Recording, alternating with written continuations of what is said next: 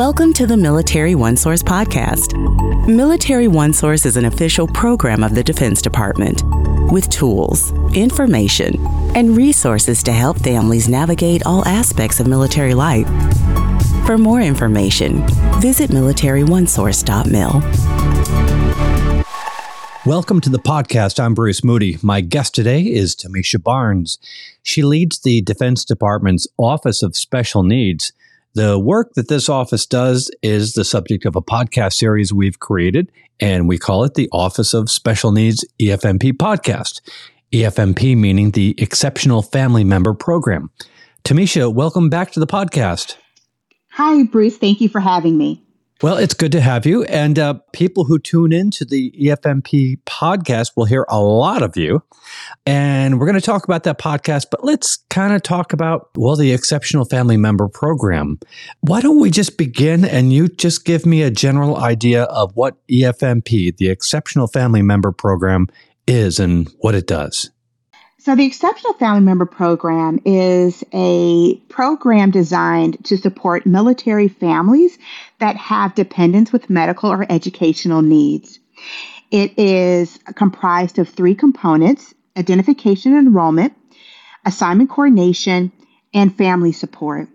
And when we look at assignment coordination, the biggest factor there that we want to remind families of is that assignment coordination is the process of conducting a review to determine the availability of services that is required for dependents to have quality of life and access to care that they need when a family is relocating to a new installation.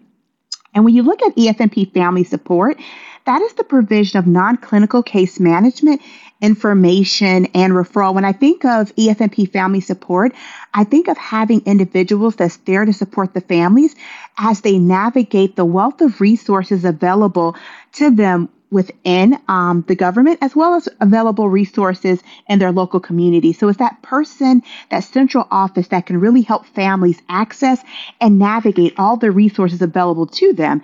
And that's what we're here for. Now, the Exceptional Family Member Program recently got a lift through a new policy, which you and your team wrote. And uh, this gets into a lot of the specific areas of what EFMP does. And I think the main theme with this new policy is the standardization of support from one service to the next.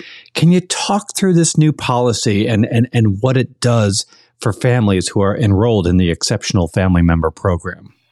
So, when we look at the new policy um, regarding the Exceptional Family Member Program, one of the things I like to point out is that it really is a revision to the previous policy, but importantly, it provides DoD level guidance for the processes of the program. When you look at the previous policy, there was not a lot of DoD level guidance provided on how the EFMP would operate. And without having that level of guidance, you know, one of the biggest things that I always say if, if, if, you're not clear and you don't provide clarity, it can lead to a lack of transparency and confusion in the implementation of the program, but ultimately, confusion with our stakeholders and our families. And so the biggest piece in this DoD is that it does establish standard processes for identification and enrollment, for disenrollment, assignment coordination, as well as requirements within EFMP family support to include the standardization of EFMP respite care. So, we don't want to get too deep into this new policy. What we want to do is let people know that we do have this EFMP podcast series. But let us nevertheless take a couple of minutes and get into some of the aspects of EFMP support that has been standardized, such as identification and enrollment. I'll let you tick through some of the rest that are featured uh, in this new policy. So, one of the things when you look at the new policy and standardization, we wanted to establish a seamless experience for families, regardless of their location and their service branch. And so, when we look at identification and enrollment, a big piece there is exactly what should families expect. And it provides families not only with guidance on what to expect, but it also has a visual representation of the process so that as families look through the policy or they look through and look at the map that's within the policy, it just provides clarity of what to expect. And the big piece there that I want to say is communication how do we help families, but also what are we communicating to them throughout this process?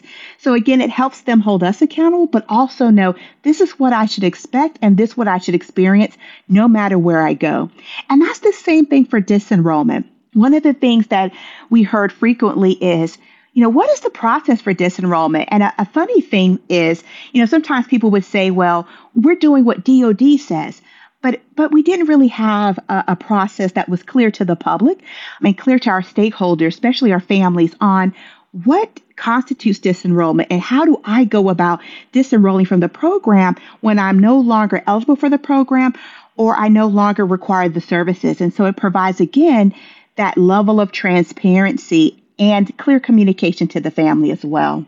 And then when we look at assignment coordination, it's just again, when we talk about that clarity, and I know we're going to go in depth in an additional podcast um, series, but I think the biggest piece there is transparent to families, what to expect, and communication of what decisions are made and why those decisions are made. And then an opportunity for the family to express a voice and, and an ability to to discuss if there's some additional enhancements or additional needs of their families that needs to be considered.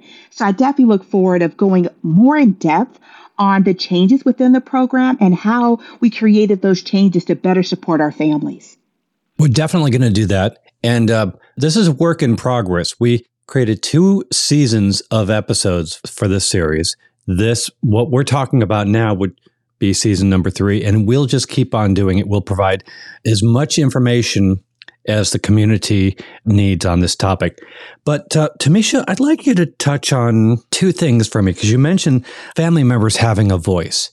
I think this would be a, a, really important takeaway because I think this is the thing that families were asking for. And how are we set up to hear from from military families with this new policy? So, one of the biggest things in standardizing it, um, the program and enhancing and improving the EFMP for families, of course, is having feedback from our families. So, we're looking at feedback in three ways. One of the things that I always want to preface any conversation with is this study reflects phase one of the efforts, and there's more work to do to improve and enhance the program for families.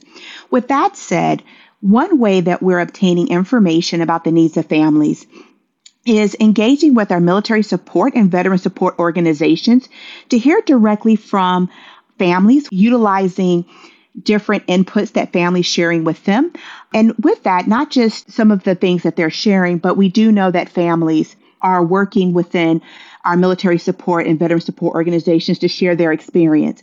And so we're engaging with these organizations to hear the experiences their needs and what enhancements they'd like to see as we continue to work this effort. We do know that there's multiple ways to reach families. So one additional way to reach to, to, to that we're utilizing to reach families to get feedback is the EFMP Family Support Feedback Tool. We know that the EFMP Family Support Feedback Tool is designed to provide information on a family's experience after they engage with the EFMP Family Support Office. But the reason why families' input in completing that tool is so important is because it does give us information that we can use as we're looking to further enhance the provision of services and supports provided to families from the EFMP. And another area that I would say is is very integral to all of this is really utilizing the ability to provide feedback on Military OneSource. And so there is a mechanism in, on Military OneSource that enables families to provide us immediate feedback. And it doesn't have to be on the DoD, it could be on anything related to the EFMP that they may want to see or concerns that they may have. And we take all input and feedback seriously, and we really want to hear from families. So we encourage families to engage with us in one of those three aspects that I mentioned. But we also know that there's other mechanisms to engage with their service EFMP headquarters office to also get in contact with us to let us know where they like to see future enhancements, improvements, and also things that's working well. We'd love to hear that too. Absolutely. You know, Tomeshia, thank you so much for uh, joining us on this podcast. And you mentioned a couple of uh, links. We're going to put them in the program notes. And, uh, you know, I just invite any final words from you with regard to the support that we provide to, to military families. So, enhancing and improving the Exceptional Family Member Program to better support military families with medical and educational needs is a priority for the Office of Special Needs. As the needs of families change, we strive to be proactive in meeting those needs.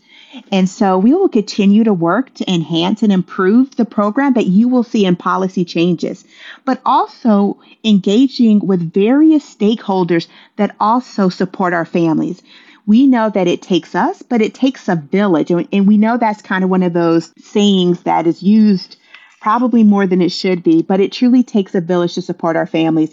So not only are we looking at how we enhance our program, but how do we partner with other agencies and other stakeholders that are serving our families so that we can have um, better gains and greater gains, rather, for our military families with medical and educational needs. Thank you very much for that. Again, if you want to hear uh, lots more on the topic from uh, Tomeshia Barnes and the rest of her team, it's the Office of Special Needs EFMP podcast. And we'll put links to that in the program notes. Tomeshia, thank you so much for joining us today. Thank you, Bruce. I can't wait for the future editions. Same here. Want to remind everybody that Military OneSource is an official resource of the Defense Department. We uh, always like to hear from you, so click on the link in the program notes, send us a note. Your comments, your questions, maybe an idea for a future episode.